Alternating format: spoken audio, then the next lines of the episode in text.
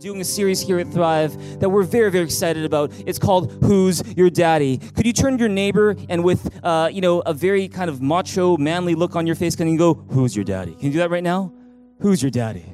Who's your daddy? Who's your daddy? Well, the reason why we call the series Who's Your Daddy is because this series is all about getting to know your Heavenly Father. Everyone say, My Heavenly Father.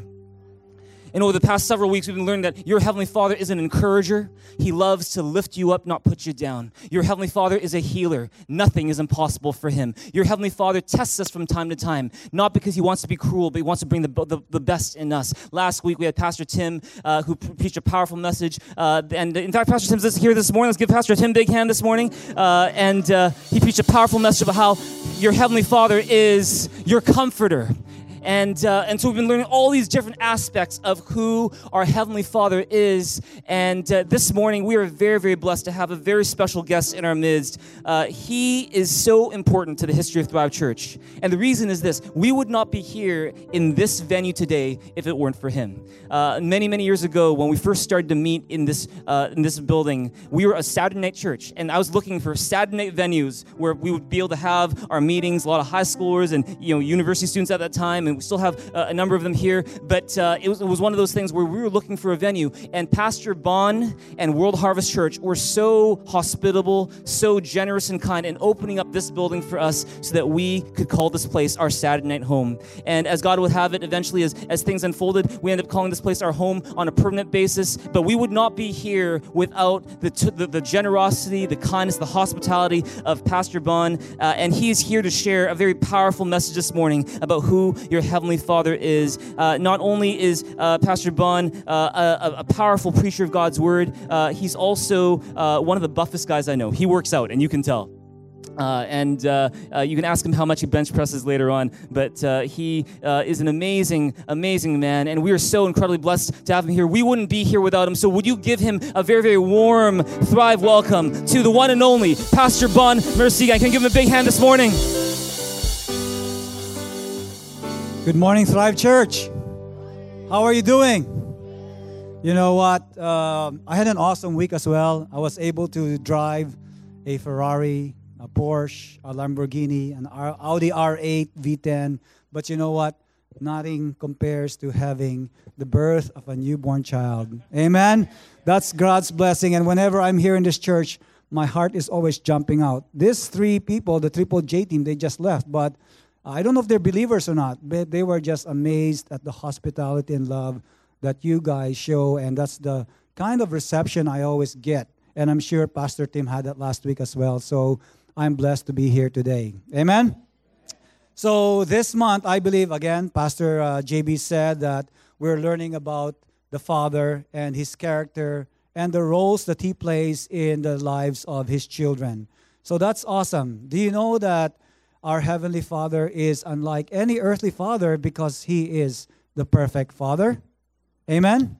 Amen. Now, fathers, whether it is our Heavenly Father or earthly fathers, uh, play many important roles in the lives of their children. And the overall theme of our message this morning is about God the Father's love, care, protection, help over His children. And again, we shall learn about this in our study of Psalm chapter 121. Now, Psalm 121 is also known as a pilgrim psalm. There are 15 pilgrim psalms in total. Four of them were written by David, one was written by King Solomon, and the authors of the 10 remaining psalms are unknown. Now, a pilgrim psalm is called a pilgrim psalm because they were sang by pilgrims.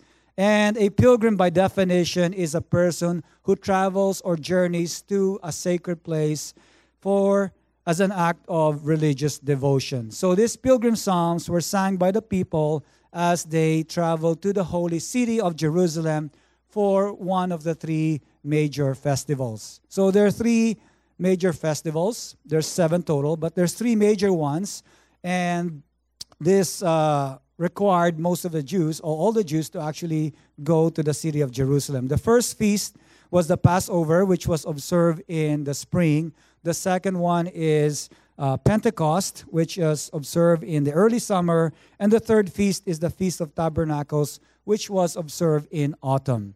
So Jews living outside Jerusalem will travel to Jerusalem and they would sing these pilgrim psalms as they traveled uh, for two reasons. Number one, to help them remember what God had done for them as a nation. That's always important. And number two, also to help them focus on why it is they were traveling to Jerusalem. Now, the Pilgrim Psalms are also known as the Psalms of Ascents. And the word ascent comes from the word ascend, which means to climb up. So, Bible scholars believe that these pilgrim psalms were not only sung by the pilgrims, but they believe that they were also sung by the priest as they climbed up, right, ascended the steps leading to the Temple of Jerusalem. So, this is the historical context behind the pilgrim psalms that we can all appreciate. But some of you might be saying or asking, okay, I'm not a pilgrim. I don't travel to Jerusalem three times a year, and I haven't actually been to Israel. How can I apply this in my own life? Well, one way you can do this is when you come to church on Sunday mornings. I guess when you travel to church on Sunday mornings, I guess you can call yourselves pilgrims because you are traveling to a sacred place, church, where you meet together with fellow brothers and sisters in the Lord and you give worship to the living God. Amen? Now, as pilgrims, what do you do on your way to church? Now, some of you walk, some of you take the bus, some of you take the train, some of you drive. What do you do on your way to church? Do you sleep? Do you eat breakfast? Do you fight with your companions? Do you, um, do you sing worldly songs? Do you sing Christian songs? Do you pray?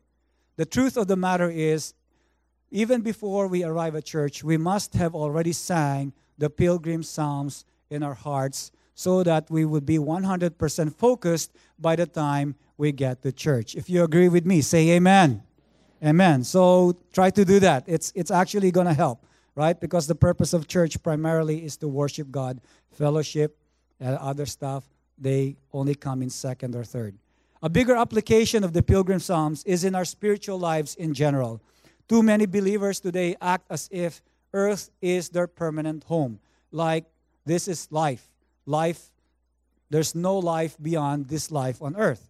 So too many be- believers behave like um, they again that life on earth will never end.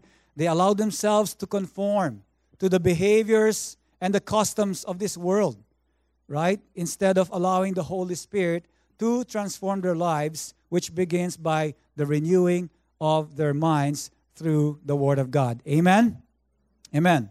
So, some believers behave like earth is their permanent home. Now, we have to remember that Jesus Christ died on the cross and rose from the dead and ascended into heaven so that we may inherit heaven, not earth. Why heaven? Because our Heavenly Father is in heaven. Jesus is in heaven. Our citizenship is in heaven. Our treasures are in heaven. Our eternal home is heaven. Amen? So the reality is that life on this earth is only temporary. We're only guests, we're only visitors, we're only travelers, we're only pilgrims in this world. Now the apostle Peter on the next slide says this in 1 Peter chapter 2 verses 11 to 12. I'd like you to read this with me, please. We are foreigners and aliens here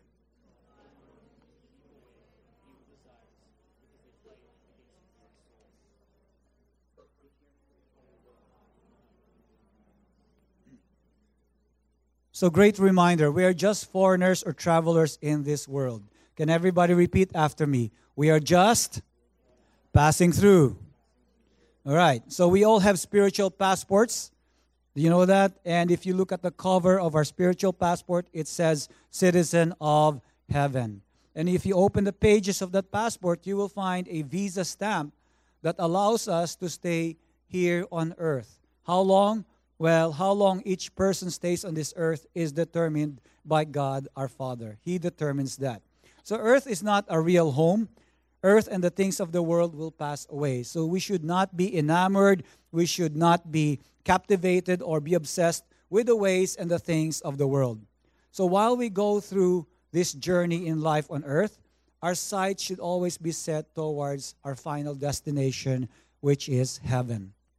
And you know what? We should not waste our lives on this earth because, you know, 70, 80, 90 years, that's actually not a long life. That's a short life compared to the life in eternity. So let's not waste our lives. How do we do that? Well, number one, I guess, number one, the best way to do it is by doing what God has asked us to do. And the only way we can find out what God wants us to do or expects us to do is by reading His Word, by reading our Bibles every day. Amen? How many of you read your Bibles every day? Raise your hands. Okay. You need to read your Bibles every day because this is God's Word. God speaks to us through His Word. So, the next slide says, like the Jewish pilgrims. Do I have that? Like the Jewish pilgrims in Psalm 121, we are also pilgrims in this world, traveling in this journey called life, and our final destination is in heaven. So that pretty much summarizes what I just said for the last five minutes. Now, Psalm 121 may also have been used as an antiphonal psalm. Antiphonal means sang or recited in alternation. Alternation meaning one person will recite verses 1 and 2, and then another person and other people from the same group would recite or sing the succeeding verses. So let's move on. As I said earlier, the overall theme of Psalm 121 is God the Father's love, care, help, and protection for all of his children. Safety was a great concern for the pilgrims. Why? Because they had to travel long distances to get to Jerusalem. Pilgrims needed protection from robbers, from thieves, from wild animals, from the heat of the sun, and even from the cold evenings. So the word keeps or watches over is actually used six times here in Psalm 121. So I have chosen to name the title of our message this morning, The Lord Our Watchman. So, a watchman, by definition, is a person who keeps guard over property in order to protect it from vandals, from thieves, and danger. How many of you are God's property? Raise your hands. There you go. So the Lord is watching over you. You know, I have four children, and so Pastor JB has some catching up to do.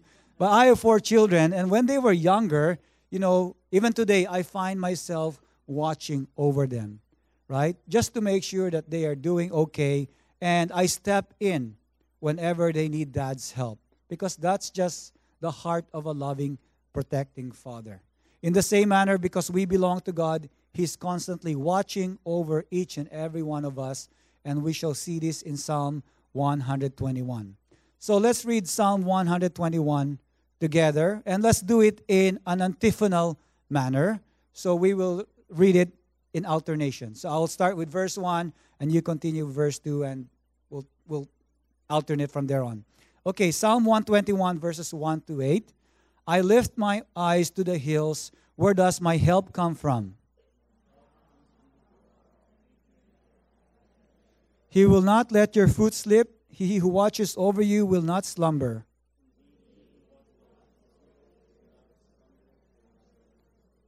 The Lord watches over you. The Lord is your shade at your right hand. The sun will not harm you by day, one by night.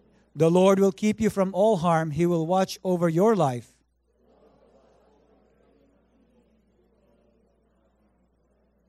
So, this psalm very much applies to all of us. Who are we? We are the pilgrims of today. We are pilgrims in this life. And there are four things that I'd like to point out which should give us the assurance and encouragement that we need as we journey in this life.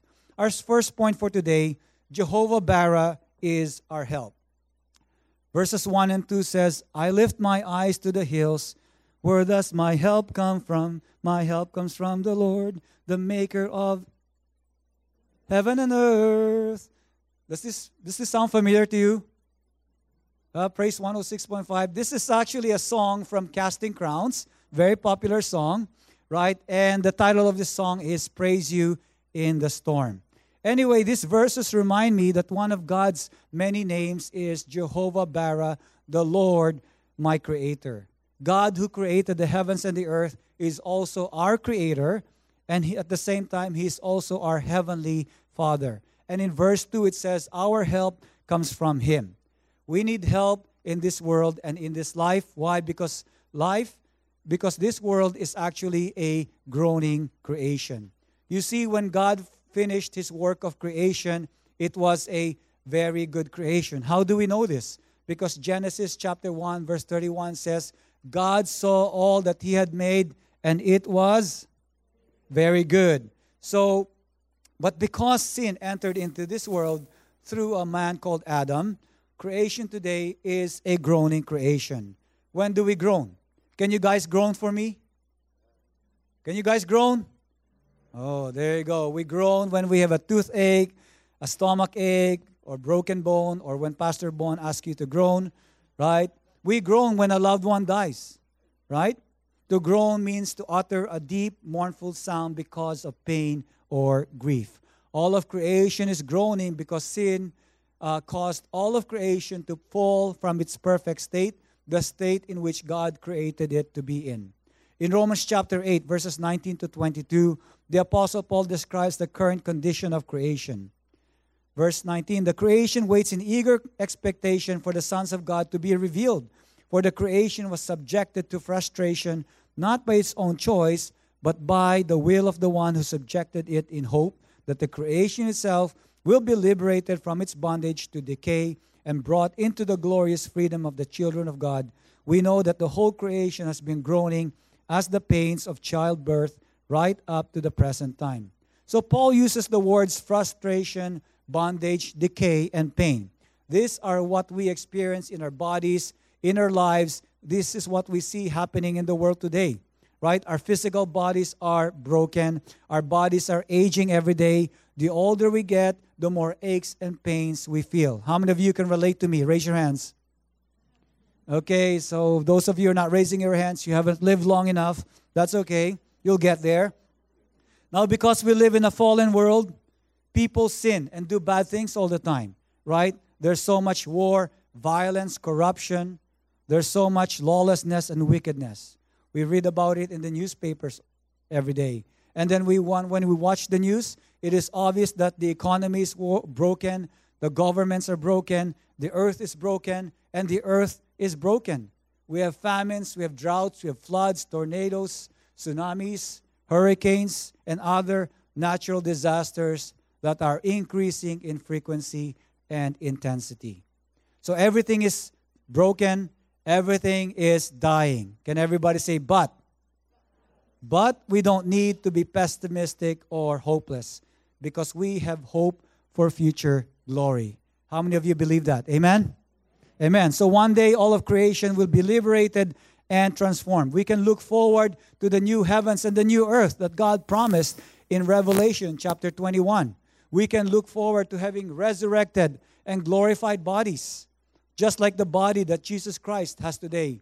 We can look forward to heaven where there's no more sin, no more pain, no sickness, no more sorrow, no more death. How many of you are looking forward to heaven? Amen? Amen.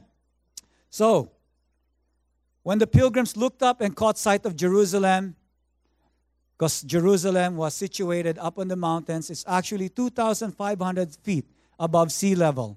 When they looked up, they knew that God was there in his temple. When we look up to the heavens, this should remind us that there is a God who created everything. How can anyone look at creation and say there is no God? When I look up to the heavens, uh, when I see the sun, the moon, and the sky and the stars, it reminds me of God the Creator. It reminds me of Psalm chapter 9, verse 1, a favorite verse of mine, which says, The heavens declare the glory of the Lord, the skies proclaim the works of his hands. Now, Paul wrote this in Romans 1:20. For since the creation of the worlds, of world, God's invisible qualities, his eternal power and divine nature have been clearly seen, being understood from what has been made, so that men are without without what?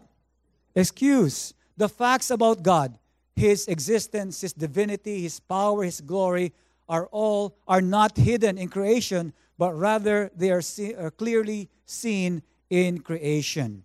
Man really has no excuse to say there is no God and yet, some people still choose to say there is no God.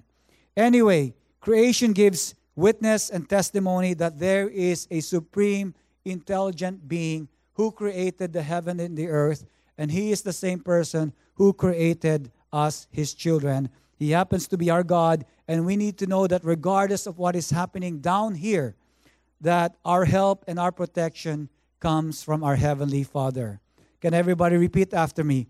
I have an awesome Heavenly Father. If you believe that, say amen. Quickly now, point two God helps us in our walk. He will not let your foot slip. The, he who watches over you will not slumber. Indeed, he who watches over Israel will neither slumber nor sleep. So, how many of you sprained your ankle before? Raise your hands. That's it. Hmm. I sprained my ankles, my ankles, both ankles, many times playing basketball. I grew up in the Philippines, and basketball is the number one sport there. Back home, we don't play with rubber shoes because we play in asphalt and concrete, and wearing rubber shoes will just destroy your shoes in two months. So we we wear slippers, and that uh, gives us the tendency of easily spraining our ankles. But even today, at an older age, I sprain my ankles sometimes uh, going on hikes or uh, even on the golf course because sometimes the course is uneven. So now remember, there were no paved roads back then for the pilgrims. They had to make those long trips to Jerusalem. It would have been so easy for them to sprain their ankles. And spraining their ankle obviously would not have been good for the injured person, but it would have also resulted in the pilgrimage slowing down because now one or two people also would help to help the injured person. Now, from a spiritual perspective, do you know that the Lord is in, interested or concerned about our spiritual walk? Do you know that? Okay, Deuteronomy verses 5, verse 5, chapter 5, verse 33. Can we read this together, please? God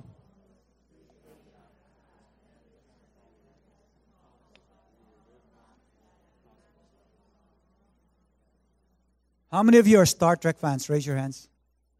Okay, this is the newer, newer generation. But who knows Mr. Spock? The guy with a very long ear. There you go.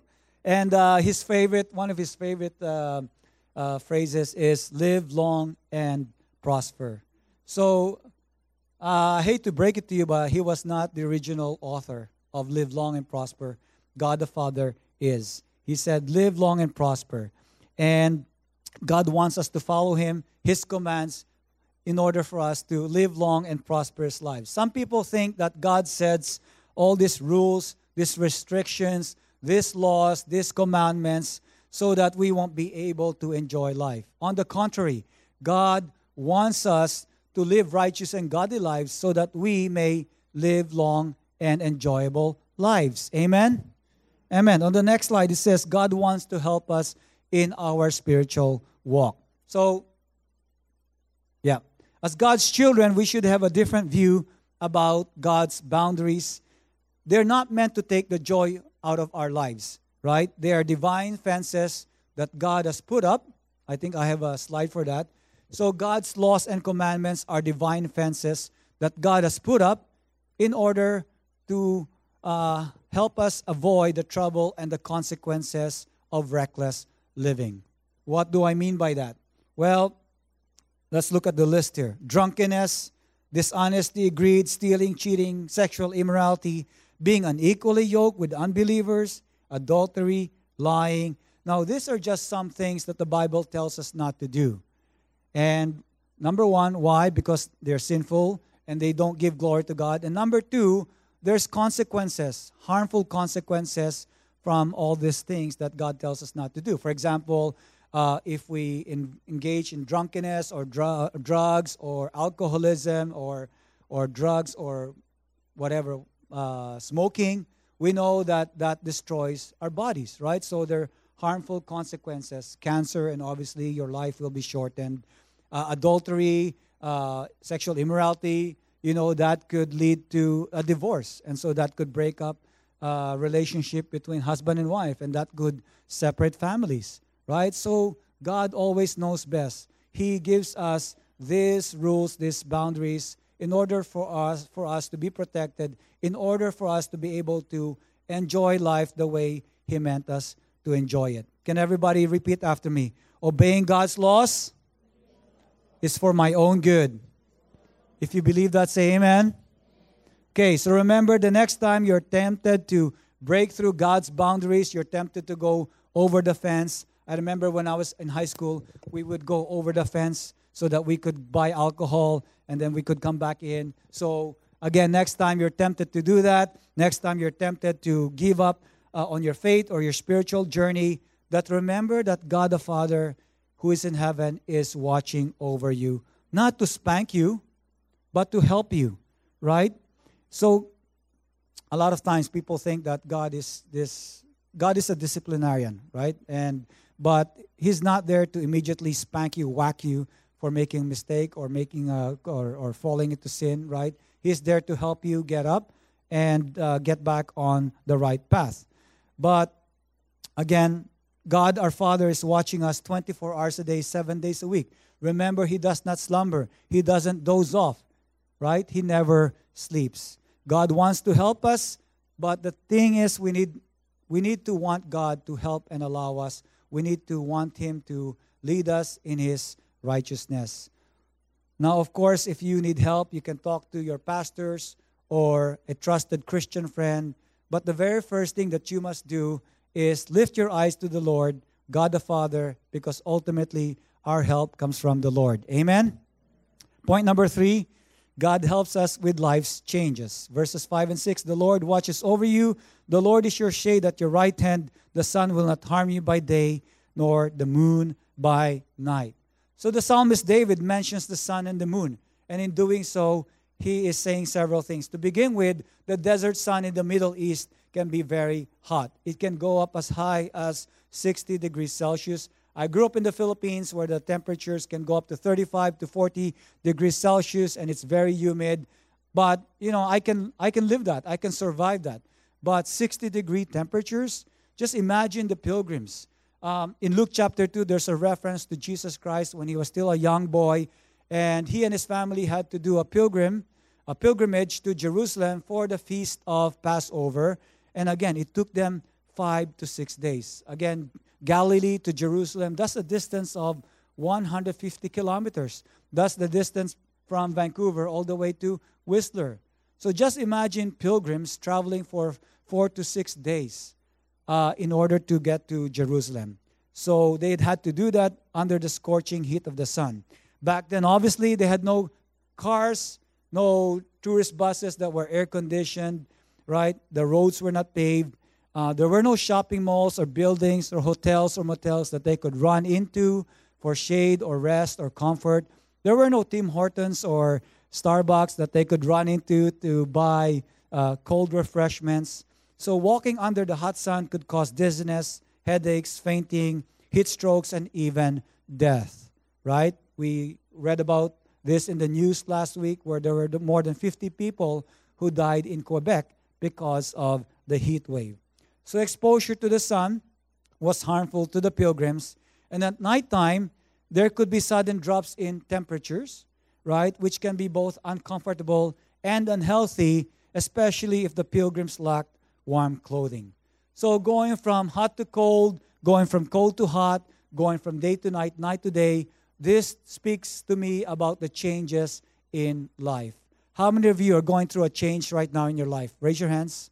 I know Pastor JB is. Yep. So things are always changing, right? Like someone once said, there's nothing permanent in this world except change and the love of the Father, right? So the world, the weather, the economy keeps on changing. People's bodies change. People change jobs. People change responsibilities. People enter into new relationships. They leave relationships. They move to another country, move to another city people graduate from high school, going to university. I remember when I was um, a young boy, you know, my father would always take me to school on the very first day of every school year from kindergarten all the way to first year high school. Why? Because he wanted to make sure that I was going to be all right.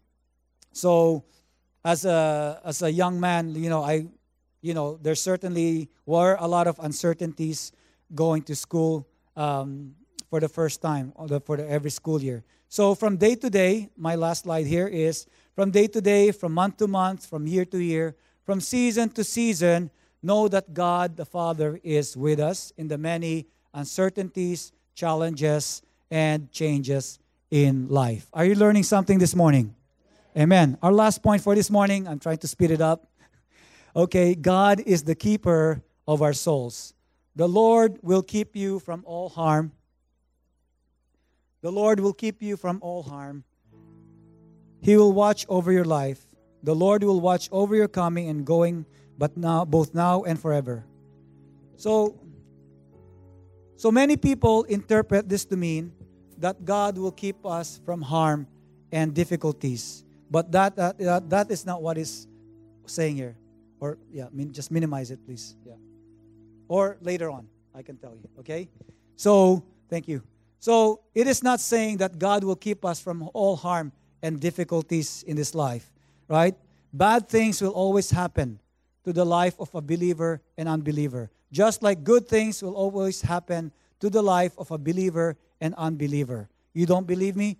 Hey, Matthew 5 45 says, God causes his sun to rise on the evil and sends rain on the righteous and the unrighteous. So no one is exempt from experiencing bad things in their life. Just look at dedicated servants of the Lord. Look at Job. Look at Paul. Look at Peter. Look at John, right? Dedicated servants of the Lord, and yet they never led or lived comfortable lives.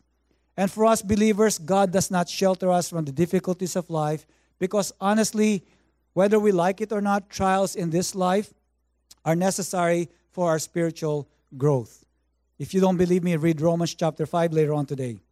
Today, I work for a company called Encorp Pacific, a recycling company.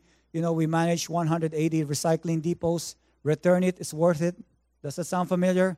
All right? You like all the characters on TV? But, anyways, I was you know, I lost my job eight years ago, and um, many people view that as harm. But in reality, it was God allowing His will to be done in my life and in the lives of other people. And it also allowed my faith and my wife's faith in the Lord to grow. And this became also an opportunity for a lot of people within the body of Christ, not just within my local church, but a lot of people within the body of Christ to actually step in and to help me in my time of need. So believers are not exempt from trials and difficulties. In the Bible, Joseph was sold into slavery by his brothers. He was separated from his father Jacob for 13 years. He was falsely accused of rape, trying to rape his uh, employer's wife. And as a result, Joseph spent years and years in prison, all because of his brothers' sins and wrongdoings. Now, let me ask you a question. Was this fair to Joseph? Can everybody say no? It was not fair for him. This looked like harm. But in the end, to make this long story short, read Genesis if you want to learn about the life of Joseph. Uh, Joseph became second in command to Pharaoh. Pharaoh is the title given to the king of Egypt. Yes, he went from being in jail to second in command of Pharaoh. Uh, and then, because of him, because of God uh, working with him, he was able to uh, save a lot of food uh, to, um, I guess, to anticipate the widespread famine that was revealed to, to, uh, to Joseph in a dream from another person. So, to make the long story short, again, Joseph ended up being in command, uh, second in command, and then in the end, he realized that everything that he went through, everything that he went through was all part of God's master plan. When Joseph was finally reconciled with his brothers, he told them this in Genesis chapter 50, verse 20. Can we read this together, please? You intended to harm me.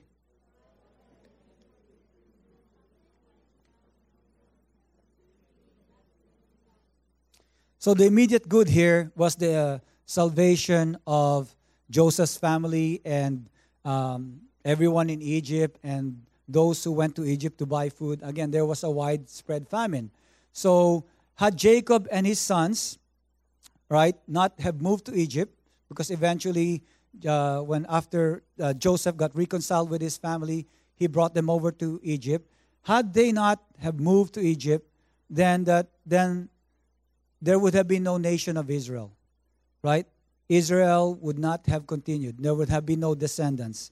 And which means no Jesus, because Jesus was born an Israelite, right? Jesus was born a Jew. So no Jesus means no redemption, no salvation, no eternal life in heaven. So this harm that we saw in Joseph's life brought salvation to his immediate family, and it also brought family and is bringing, salva- is bringing salvation to the world through Jesus Christ to whoever chooses to believe. Amen? Can everybody repeat after me? God's master plan is always for the best. If you believe that, say amen. So, regardless of our circumstances, whether good or bad, we Christians, we should be able to see the hand of God in our lives. And we need to know that no matter what harm comes into our lives, God can use it for good. Amen? Verse 8 says that the Lord will watch over your coming, going, which is referring to the daily activities of life. This is how much God is interested and how much He cares for us, right? He is interested in our daily schedules, our activities, and He sees the bad things going on in our lives. Bad things happen to us. But what is the promise in, in Psalm 121, verses 7 to 8? It's not on the screen, but the promise is that God would keep our souls from all harm. The soul is the part of the body that is not physical. The soul is the part of the body that will last for eternity after our body experiences death. Regardless of the things that we go through in this life, regardless of how our lives will end, we will end up being with God because God is the keeper of our souls. Amen. Now, if you are here today and you know you're a young person, or maybe even not so young, if you're going through challenges in your life, I mean, sometimes people just decide to take their own lives or turn to drugs, turn to bad company.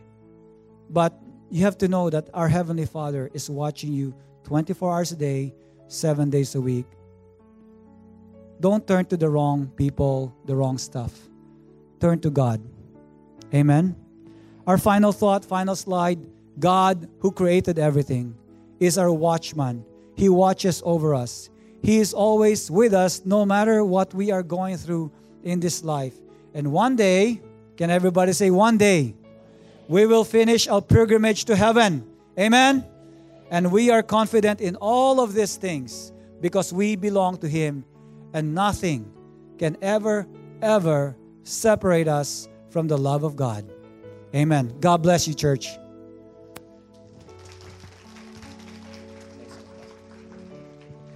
One more time, let's give God a big hand. Let's also thank Pastor Bon this morning for a powerful message. Praise God. Let's all stand to our feet. Let's get ready to respond to the word of God this morning. Why don't you turn your neighbor on your right and your left, give them a high five and say, Your heavenly Father is watching over you. Can you tell them right now? Father's watching over you. Amen. Listen. There's something else that really amazed me this past week, in addition to some personal stuff that uh, I've went, gone through, is that the world was watching this amazing thing where there were 12 boys in Thailand who were a soccer team, I believe, and they were traveling and they decided to go into this cave and into the tunnels with their coach, 25 years old. And these boys are what, 11 to 16 years old, and, and they get trapped in this cave. You guys heard about this? Read about this? And for weeks on end, the world is watching, wondering what's going to happen to these boys, not sure if they're going to get out. You know, there's, there's water in the cave so that they can't really get out easily. Uh, and the world is watching and wondering what is going to happen to these boys. The parents are watching from outside the cave. They're waiting and hoping that somehow these boys will come back to them. They're writing letters to one another, notes to one another, trying to give them food in whatever way they can. And there was a time when many of them almost lost hope that earlier this past week, with the help of over 100 people from all over the world, divers from all over the world, they were able to rescue all 12 of those boys and their coach. Let's give God a big, big hand for that. That's an amazing thing. Praise God for that. And the reason I mention that today is maybe you're here today and you find that you're stuck in a cave yourself this morning. Maybe it's not a physical cave that others can see, but in your heart, secretly, you're stuck in a cave called worry. You're just always worrying about the future. Maybe you're stuck in a cave called depression. No matter what you try to do, you're not sure how to get out. Maybe you're stuck today in a cave called bitterness. You're so angry at someone who hurt you, who said stuff to you, and you've been so, you've had the, worst time trying to let go of that situation. I'm here today to let you know that just as those boys were stuck in that, stuck in that cave and, and they were ably brought out, you can be brought out of that cave today because Jesus is the one who's here to rescue you. Is the one who's here to save us. And your Heavenly Father is always watching over us. And so if you're here in this place this morning with every head bowed and every eye closed, if you are here and you realize that you are stuck in some way this morning, maybe you're stuck in a cave called worry.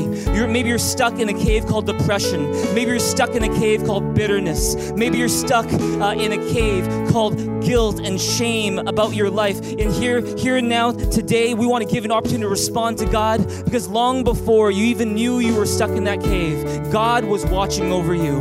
God was already providing a way out for you so that you would be able to walk out of that cave and say that God is my watchman, that God is watching over me, and that the best is yet to come. And so, if that's you today in this place, and you want to thank God for being your heavenly Father who watches over you, if that's you in this place, and you've got you're stuck in a cave, but you can you want to find help where God is, where your heavenly Father is, and you want to ask for that help this morning and believe that that help is coming. Why don't you raise your hand to heaven this morning with faith? Why don't you raise your hand? Let the height of your hands reflect how much you need God's help this morning. Let the height of your hands reflect your faith this morning, and let's all pray aloud together in your own words from your heart for whatever situation you may be in today. Maybe it's not you, maybe it's your friend, your loved one who's stuck in a cave this morning. Would you pray for them this morning? And would you thank God this morning that help is on the way? And would you do that right now, church? Come on, as the music plays, start talking to God this morning. Let's give our loved ones to God. Give your life to God this morning. Come on, church, start talking to God right now. Thank you, Jesus.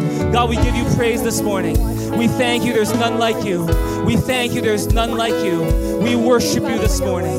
Thank you that nothing is impossible for you. And so we look to you this morning and say, Thank you that help is on the way. Thank you that help is on the way. Thank you, God, that you don't leave us on your own, but you watch over us. Thank you, God. We give you praise. We give you God, that because you are watching over us, we don't have to be afraid. That because you're watching over us, we can say the best is yet to come. We thank you, Jesus. We give you praise. Lift up every single person in this place today. Don't you, if, if, if that's you in this place and you uh, have your hand raised, why don't you pray this prayer with me this morning? Say, Dear Heavenly Father, Dear Heavenly Father, thank you thank you that you are watching over me, that you're watching over, over my loved ones, over my loved over my family, over my family. because you love us Because you love us even more than we know. even more than we know. Thank you Thank you. that nothing is impossible for Nothing you, is impossible for you. that no cave that no cave is too dark is too dark or too hard to get to, hard to get to. that help is on the way, because you are the one who watches over me. watch over me. And so thank you today. I call out to you and say, Help me, God. Help, my family today. Help us to get out of that cave. us to get out of that. Thank you that with you, That with you, all things are possible. And that because you watch over us, watch over us. we're going to get out of the cave. Get out of the Because you're watching over us, we have hope for tomorrow. Because you're watching over us, the best is yet to come. We thank you, God, for being our Heavenly Father who's watching over us. In Jesus' name we pray. Amen. Would you give God a big hand, a big shout in this place this morning? Come on, church.